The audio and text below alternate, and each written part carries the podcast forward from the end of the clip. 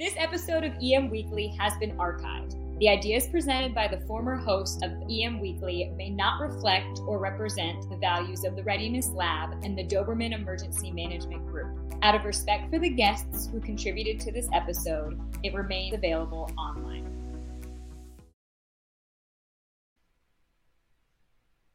EM Weekly starting right now, bringing emergency managers from around the world together to learn, share, and collaborate. Welcome to EM Weekly, and, this week we don't have uh, Dan with us. He's out doing EM stuff. Go figure. And uh, so it's just you got me. And but I'm excited because today we have the Region Three Regional Administrator MaryAnn Tierney with us today, and it, you know I always like to hear about what's going on across the country. And, you know, what's neat about FEMA is that each region kind of has their own flavor. So we're going to learn a lot about what's going on there on the East Coast with, with Region 3 and East Coast. So I'm going to ask a question about that in a minute. But we'll figure this out. But, so, but MaryAnn has a huge history. So she was the uh, deputy managing director uh, for emergency management in the city of Philadelphia. Um, and then she was in New York City Office of Emergency Management and then she's at FEMA Region Three, seasoned emergency manager, uh, a lot of time on the job, and I'm excited to have her in the studio. So, MaryAnn, welcome to EM Weekly. Thanks for having me today. So, okay, the question I've always had, and no one can ever give me a straight answer. Maybe you can. Why is like New York its own region? Well, I mean, New York Region Two covers New York and New Jersey, and then Puerto Rico and the Virgin Islands. Oh, and okay. yeah, and all the FEMA regions follow the traditional kind of federal circuit, right? So a lot of federal agencies have the same footprint, and actually dates back to the circuit court system. Uh, and you know, the judges would drive would ride their horse through a circuit, and that's actually how the boundaries got set up for a lot of federal agencies. Oh, that makes more sense now. I, I always forget about New Jersey because I'm a New York guy, so you know. yeah. New, New Jersey, it's sandwiched right between New York and Pennsylvania. it's a, yeah. All you know is when you drive through, you pay a lot of tolls. That's um. So, how did you get into, involved in emergency management?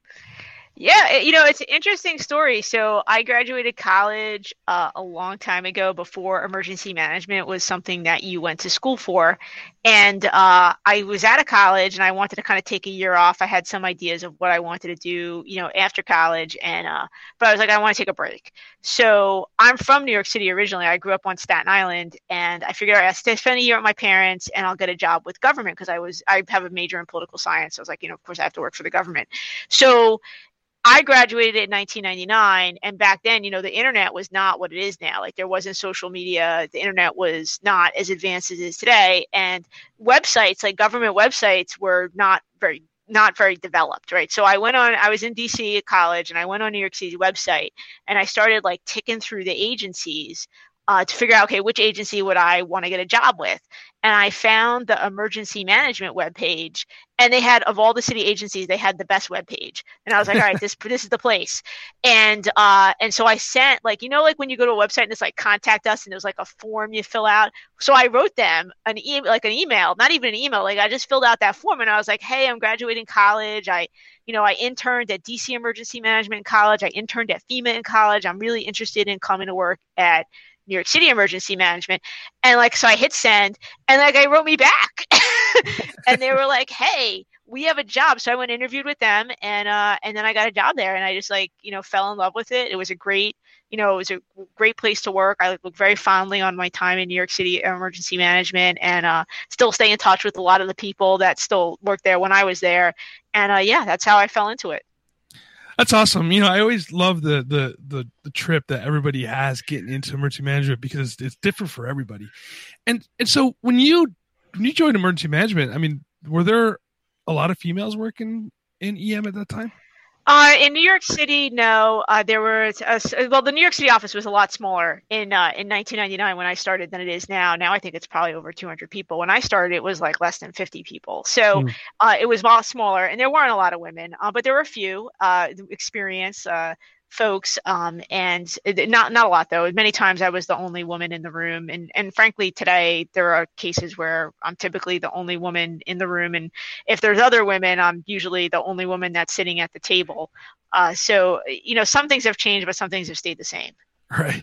So as you guys know, here October uh, for EM Weekly has been Women in Emergency Management Month, and we try to highlight um, as many uh, women in emergency management as we possibly can. And so MaryAnn's our first guest for for uh, for this kickoff. So I think it's important to understand that the ability to have a diverse um,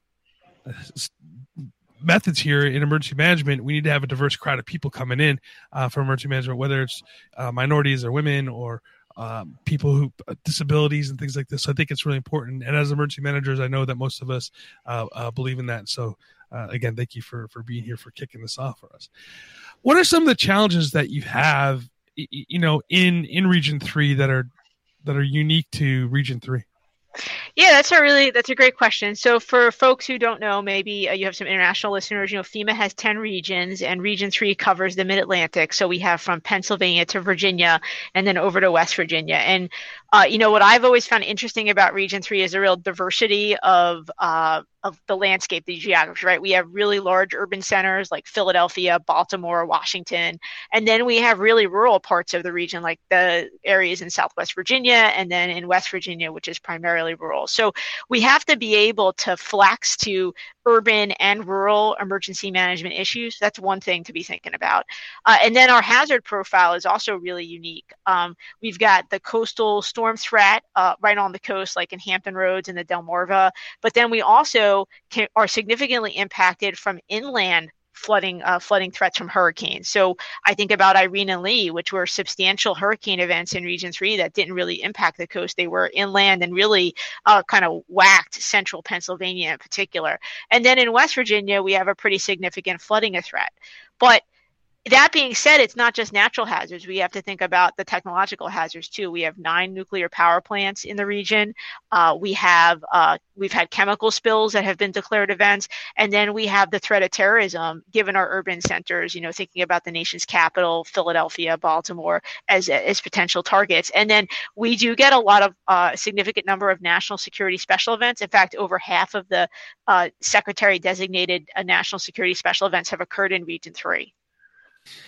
Absolutely, and you know, and one of the things I think is interesting, and you kind of brought it up with the, the idea that you have a lot of rural areas too, and you have the huge city centers, and, and it's a complete different mindset um, between the two of them. How how do you manage? And this is one of the things I, I love about FEMA is that you know, as a city emergency manager, you deal with your city, right?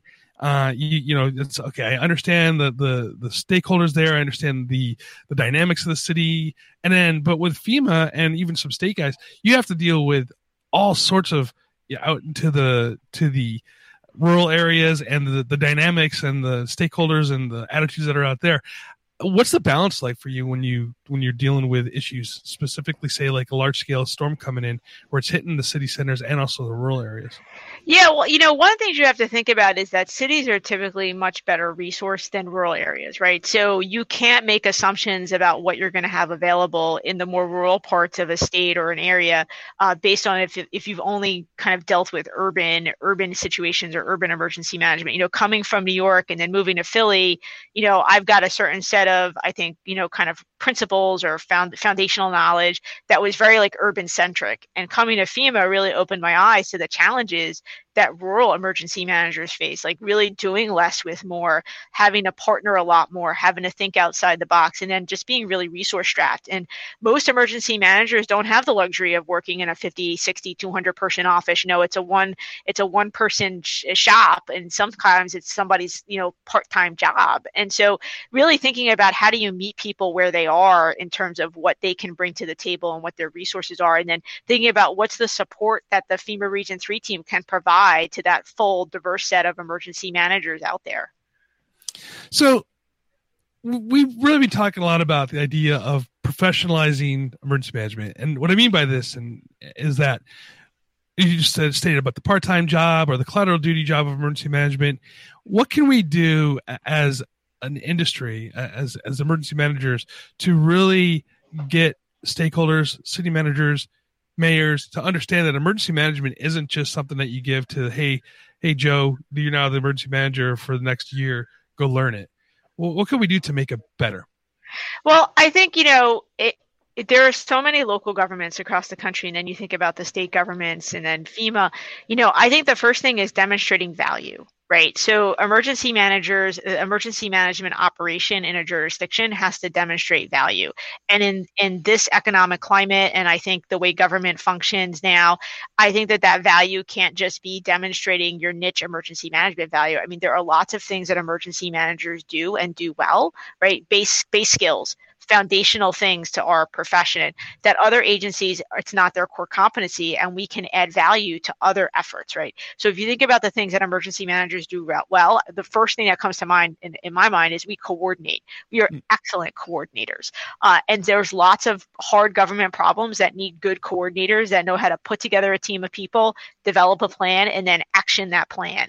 And so thinking about how you can help other agencies with their hard problems builds buy-in right and builds support so i think it's one thing to kind of try to press people like hey this is really important you have to pay attention to it and that's important right because from a political standpoint, from uh, an operational standpoint, it's important that emergency management be able to function and do its job for emergencies.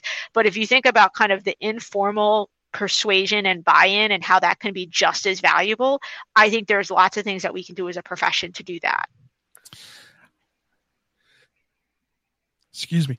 Um how do we as emergency managers again and, this is uh, trying to trying to formulate this into the sense that as ems we know that what we do locally right? And we know that we can rely on our state and we can rely on fema to come help us with either finances and sometimes material goods. But the the, the general populace, the, the the average citizen here in the United States, when they think about emergency management, they automatically go to FEMA, and that FEMA is going to come in uh, on their on their white horses and and save the day. Uh, how do how do we do a better job of of saying, hey, look at FEMA is just a support function, and they're not the response function. What are we doing wrong? I suppose I should ask. Well, I think you know when people people when people see big natural disasters, right? They see FEMA, and so I think you know their natural inclination is to think that every disaster involves FEMA. When we, as a profession, and you know certainly most disasters don't involve FEMA. You know, FEMA FEMA arrives when the incident exceeds state and local capability, and we provide support. And I think we as an agency are doing a better job of talking about our role. You know, we're one part of a team, right? Emergency management is a team sport. It's got lots of players. We are one player on the team, right? Now we, and we bring a certain set of skills to team like any player. You know, if you think about a baseball team, like you're bringing certain, certain skills to the table. Uh, but we are not the end all and be all. And we are certainly not the initial response force, right? So I think getting people to think about, you know, who are the people that you call for everyday emergencies? Those are the same people that you're going to see in larger emergencies. And just like in larger emergencies that affect your community, you may get a police unit, you may get a fire unit, sometimes you get the parks department. You know, as the incident expands, the number of people that help expand as well. And I think we can all at every level be reinforcing that message both in uh, our planning right? How we engage the public in planning for emergencies helping the public think about how to prepare for an emergency and then when we're responding i think that that has to be a very consistent message across all of those avenues. Or again people will just automatically think of fema and they shouldn't uh, because again we're just one part of the larger system. Yeah absolutely. And you know going back to that is that when we take a look at some of the training that we do um, here at the local aspect of it, we should actually make it much more um, visible, right? Uh, when we do our exercises and drills, uh, even in the EOC stuff, we never make it visible. People don't know what we're doing inside that box, right? And I think that's one of the things that we should do as well.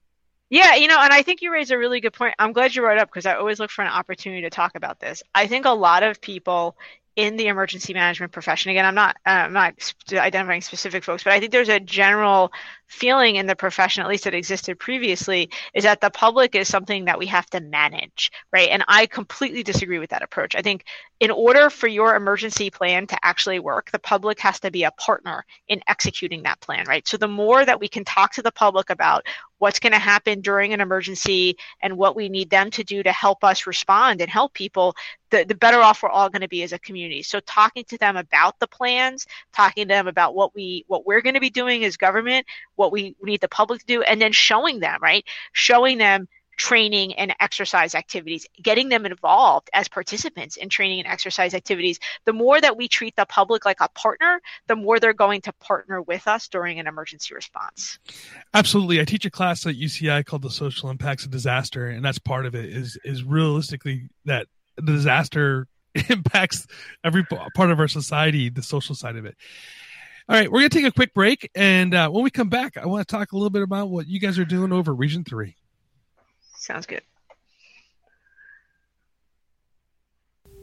Seconds count during an emergency. That's why at Titan HST, we're always inventing new technology to help people stay safe and help people who can provide help get connected with people who need help. At Titan HST, we've deployed mesh networking, allowing emergency communication even when networks are down, augmented reality, and real time translation. We believe in the power of people to help each other stay safe and thrive. Are you looking for that bag to help you keep organized as you travel around? Something you can carry with you every day? Well, VanQuest was founded with a simple mission build the toughest bags and packs for you to carry every day and to help you stay organized and prepared. VanQuest has been making the ultra durable bags and packs since 2011, and their bags and packs are trusted by the clients such as the FBI, the U.S. Secret Service, and U.S. SOCOM.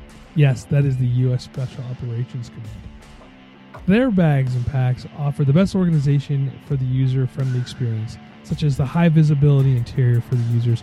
And I'm telling you something, I love that orange inside the bag because I could find the things I need quickly. I love my VanQuest bag. Don't forget, they offer free shipping 100 day return guarantee, and a lifetime warranty. And if you put in EM Weekly, all caps, all one word, you get 10% off your total purchase. VanQuest.com. The Outer Limits Supply Company was founded on the idea of providing high quality first aid kits. Their goal is to supply the life saving equipment you'll need to mitigate the majority of medical or traumatic injuries often seen during austere conditions.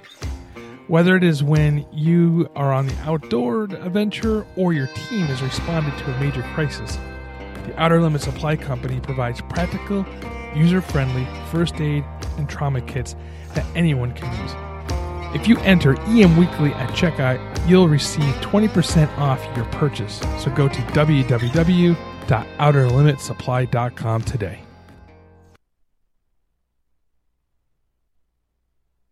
Thank you so much for listening to our sponsors because without them, we could not bring the content that we're bringing you here today.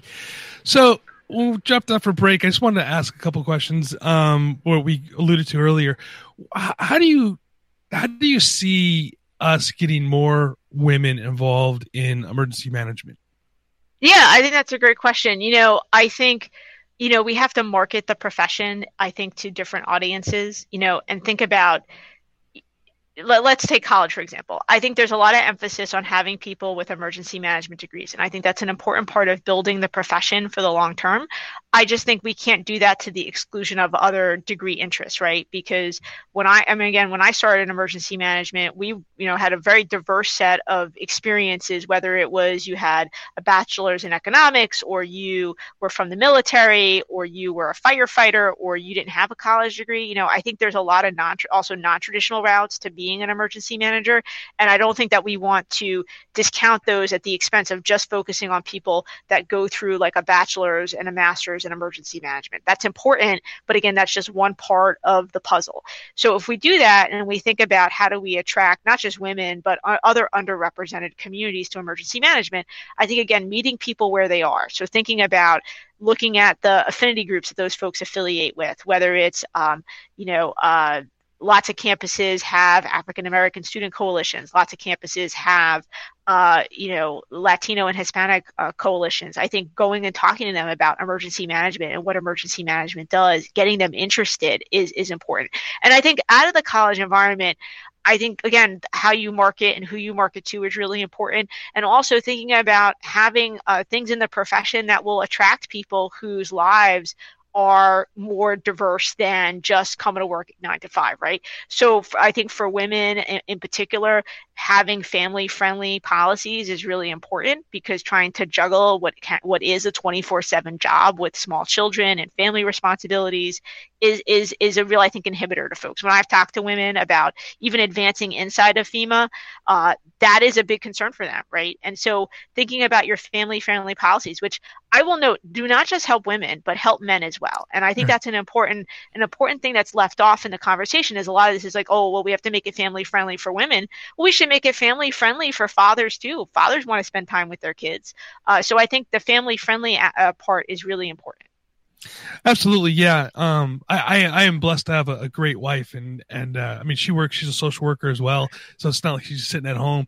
Um, but she has the flexibility to be able to uh, to to be with the kids when I have to leave. But sometimes you know that gets her a little niffed at me at times, you know. She, you know, when I'm gone for two, I, three weeks. well, I'll tell you, I mean, like my biggest supporter is my husband, right? Like I couldn't do what I do without him. And he's a teacher. He has a much more stable schedule than I do. But you know, if it wasn't for him, I wouldn't be able to. I mean, frankly, have this job. I mean, it takes a team, especially if you're raising kids, you know, to work out how you're going to manage career and personal. And you know, it, eh, that that partnership is just really important you know, getting people involved in emergency management, and um, we're we're doing these things called EM shorts, where we have emergency managers from around the country kind of weighing in on things.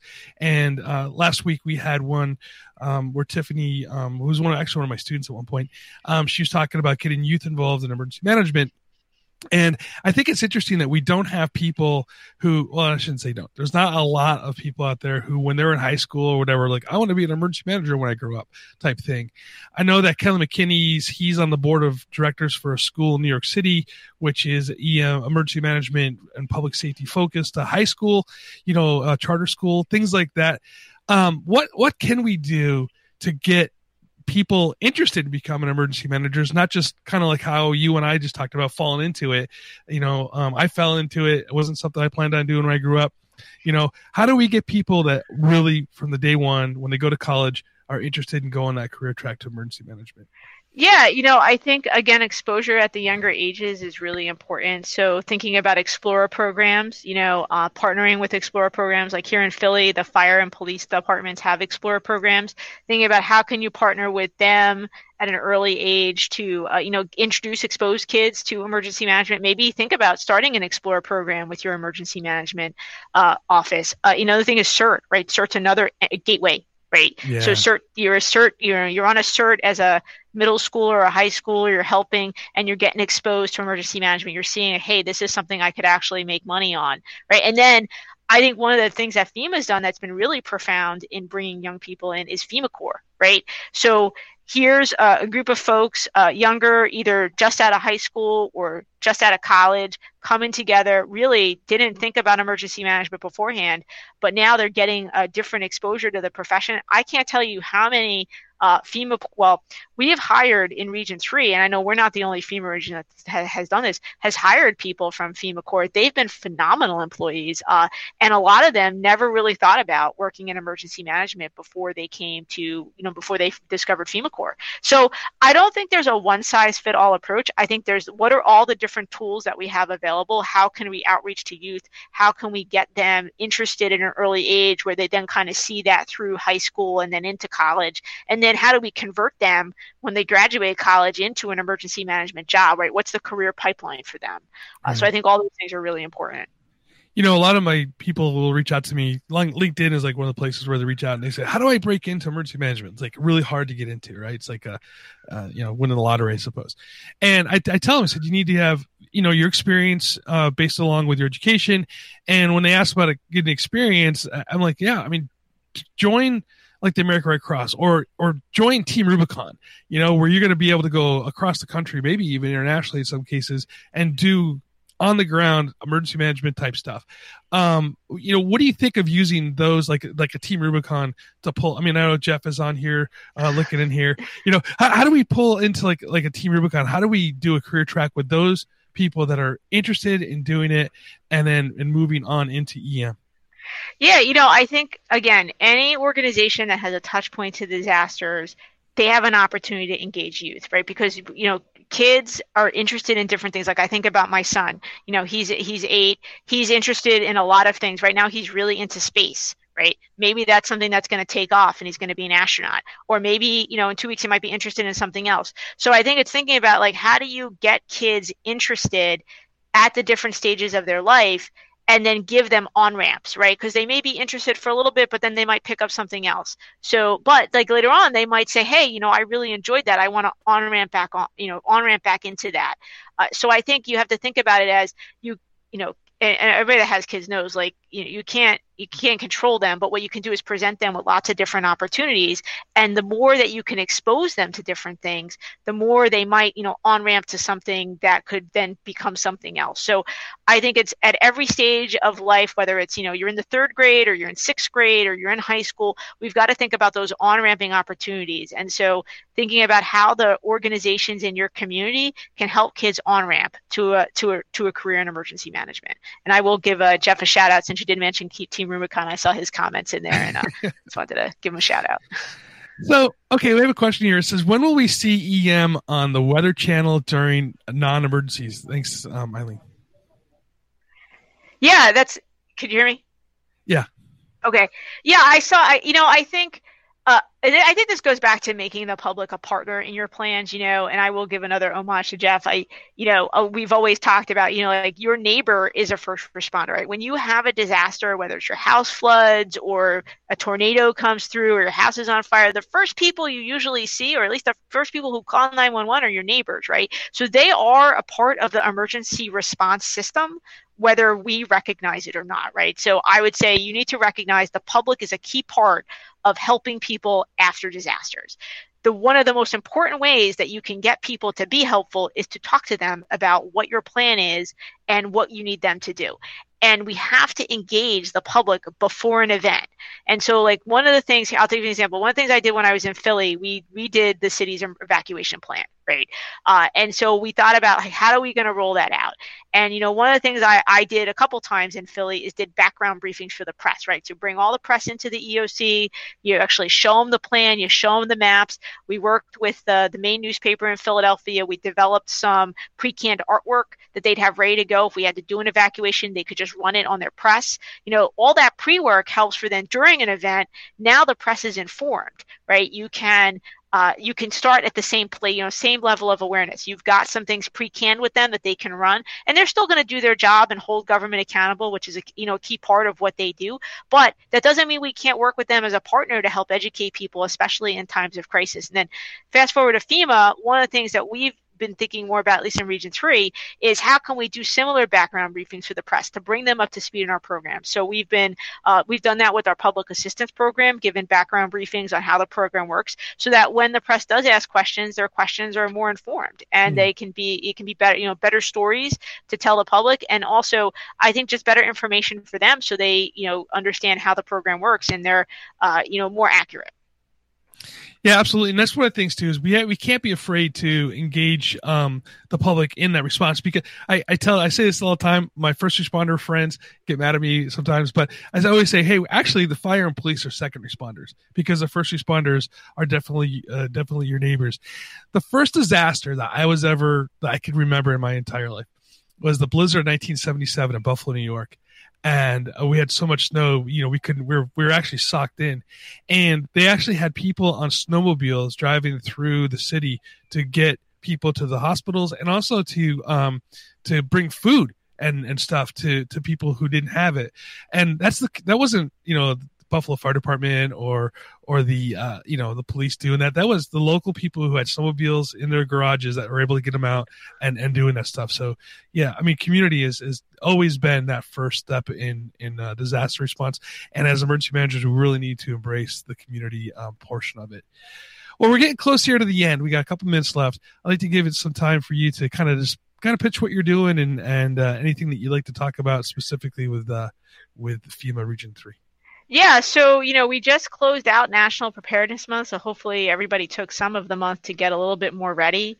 uh, you know, we're going into uh, fire safety month, so I think thinking about fire safety, especially where you are on the on the West Coast, really important given all the fires happening uh, across, you know, from Oregon all the way to California uh, is, critical. And then I think you know we've got the great shakeout uh, coming up. So I think uh, and you know we just had the earthquake swarm in in California uh, last night. So I think there's a lot uh, a lot of preparedness that we can be doing and thinking about the shakeout uh, coming up and participating. Those are a couple things I'll mention. In ter- nationally, in terms of Region Three, you know we are still in the height of hurricane season, so we're obviously very tuned into that. And then thinking about how we're going to be able to safely respond and help people in the COVID environment is another thing we're really focused on. Well, MaryAnn, thank you so much for your time today. I know you're super busy and you got to get running. Um, I do appreciate it. Hey, and the door's always open whenever you want to come back. Yeah, thanks a lot. This was great. Awesome. Hey, everybody else. Thank you so much for joining us today uh, uh, for the EM Weekly Show. Uh, I really appreciate you all spending time with me this morning. Uh, I want to say a quick shout out to my, my friends that are up in Sonoma County and uh, California here with that rager that's going on. Please, everybody, stay safe up there. Um, and, and if you guys need anything, please feel free to reach out. Reach out early, let us know. And, and I know that everybody here is in support of what's going on and for the rest of the fires that are happening across the country as well. Everybody, thank you so much for listening. And for the LinkedIn crowd, this is our first LinkedIn uh, live with, with EM Weekly. Uh, it's exciting to see everybody out there uh, talking. And everybody, please, please stay safe out there, you know, um, and, and, and don't don't do anything crazy. We have some bad things coming our way as far as storms and the fires and whatnot, and just don't overwork yourself and, and reach out early to, to ask for help. So stay safe and stay hydrated. Until next week, we will see you